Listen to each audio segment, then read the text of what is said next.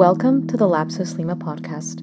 Please support us by signing up for member exclusive content at lapsuslima.com. Hello, everyone, and welcome to Intermezzo 13.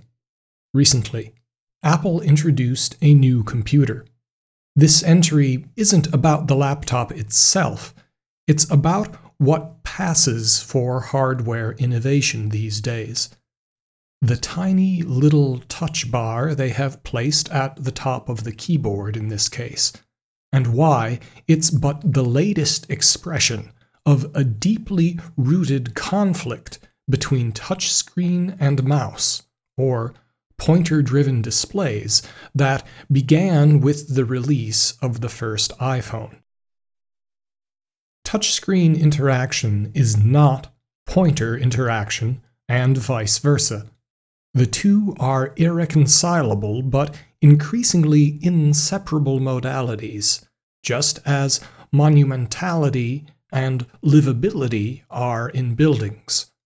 Karl Kraus once wrote of Adolf Loos's similarly strict distinction between monument and house by stating, Loos and I, he in reality, I verbally, have nothing else to do but to show that there is a difference between an urn and a chamber pot, and that this difference is necessary because it guarantees the game of culture. The others, on the other hand, the defenders of positive values, divide themselves between those who take an urn for a chamber pot and those who take the chamber pot for an urn. In this instance, the defenders of positive values would be the logical positivists of the Vienna Circle, who would operate by handling only measurable tangibles. Their intellectual cousins can be found today discussing the technological specifications of computers and arguing about battery life versus RAM capacity and other such trade offs. They will quarrel over whether a device is too thin or too thick. But while these things are important, what supersedes them almost all is usability, ease of use, and user experience. This is something that has the difficult honor of being ineffable in its totality, but immediately recognizable, an intangible made up of many components and behaviors that are nonetheless both quantifiable and measurable. Designing for usability and interaction is a combination of art and science. Interaction design, user interface, or UI, means determining how a product presents itself to a user, hopefully with an eye to making it a more capable and enjoyable tool for the jobs the user wants to hire it for. When the iPhone was launched, a radical split was created in the way computers were interacted with.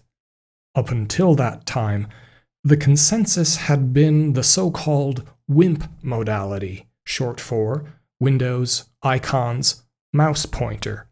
This meant a computer that had a display, and the user would interact with the computer through distinct and separate indirect input devices.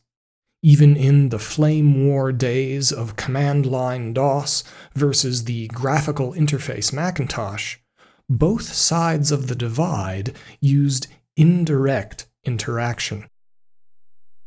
At root, the new touch bar screen is a reiteration of a fundamental conflict in contemporary computing.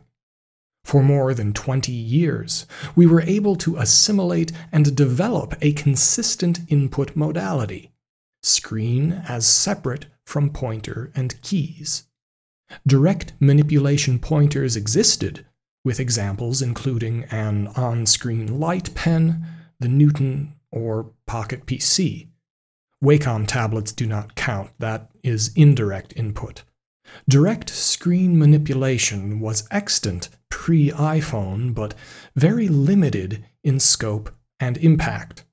And aside from the Newton, the direct input implications on interaction vocabularies were barely explored. Touch input demands a distinct UI. So, when do you touch and when do you point? How do you adapt the OS?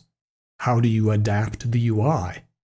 A simple example is that, with mouse pointing, targets like buttons are best kept at the top of a screen because humans habituated to alphabets have their eyes look up there naturally, and for a mouse, the top of a screen is a target that is infinitely tall. You just can't miss it. With touch, buttons are best at the bottom so that they can actually be at your fingertips, and you can interact without covering up the rest of the screen with your hands and arms. Apple has mostly kept these UI modalities separate, touch being for handhelds and point for computers. This is echoed in a similar division in the software internals, where the OS is unified at the base of the system stack and branches outward as you go up. iOS and OS X are all Mach kernel BSD Unix, similar core APIs, but different from there on up, and at the user level, interactions play by very different rules, and rightly so. Different tools serve different purposes. Microsoft charted a very different route in UI as well as OS strategy. They took the ballsy decision to unify both operating system and interface. Behold, Windows 10. It is clunky, but I see why they did it. They want a single developer base driving a unified yet flexible UI. This often falls flat, though, due to the flexibility being expressed as tiles gone mad in disorienting full screen, heavy touch modality. From a product management perspective, however, it's very strategic. Microsoft remembers the days in which it was the sullen king of platform fragmentation, with Windows CE, XP, NT, Server, Pro, and so on and so forth. They are now overreacting to their own past. The trade off they came out with in the form of Windows 10 is a neither fish nor fowl problem, perceptible in hardware and software alike. Apple CEO Tim Cook joked about gluing a toaster to a refrigerator in reaction to the large and heavy MS Surface. But then the iPad Pro came to exist. Clearly, neither side has a monopoly on being correct.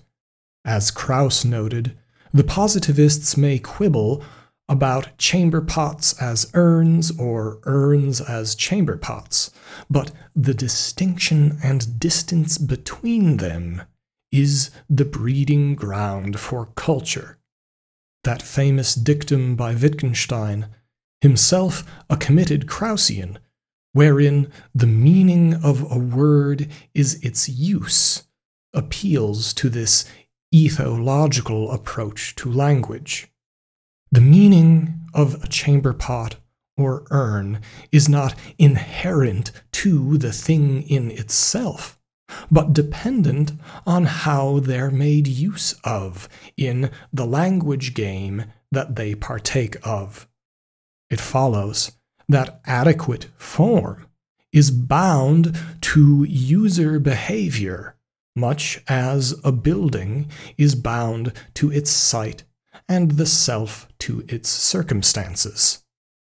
So, discovering how and where touch interactions fit our lives best, vis a vis where and how point interactions do, is synonymous with understanding the shape these lives have and the ones they can take.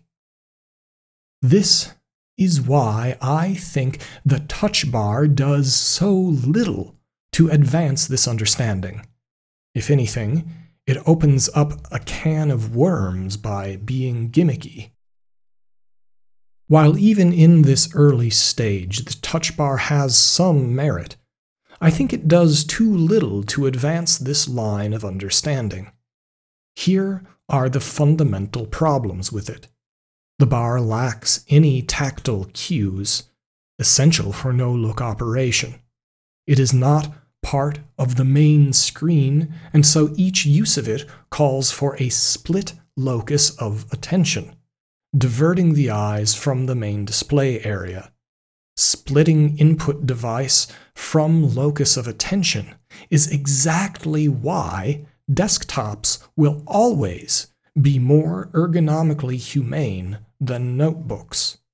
The touch bar drawing your eyes away from the screen is mitigated by the fact that, on a notebook, it is very close to the bottom of the screen. But if this were ever applied to desktops, the locus of attention issue would get worse. If it remains on laptops, you are sinking development cost and component cost into a limited pro segment of the products, though not exactly analogous OEMs like HP and Toshiba already experimented with highly customizable whiz bang light up F key rows in the early 2000s. They did not sell well or last long because they were not good to use. The touch bar is a very small screen that despite some promise, is being loaded with inappropriate functions. This will lead to bad UI choices. Though touted by Apple for color selection, the touch bar is a terrible color picker. An on screen color picker will always be better because the mouse point is more accurate and does not obscure what you are pointing at adding more ways to do the same thing is very 90s Microsoft and expressly poor design. Another struggle is that this bar will change with what apps are in front. Wave goodbye to your permanent volume keys that you could always adjust without looking. Same for brightness and play pause.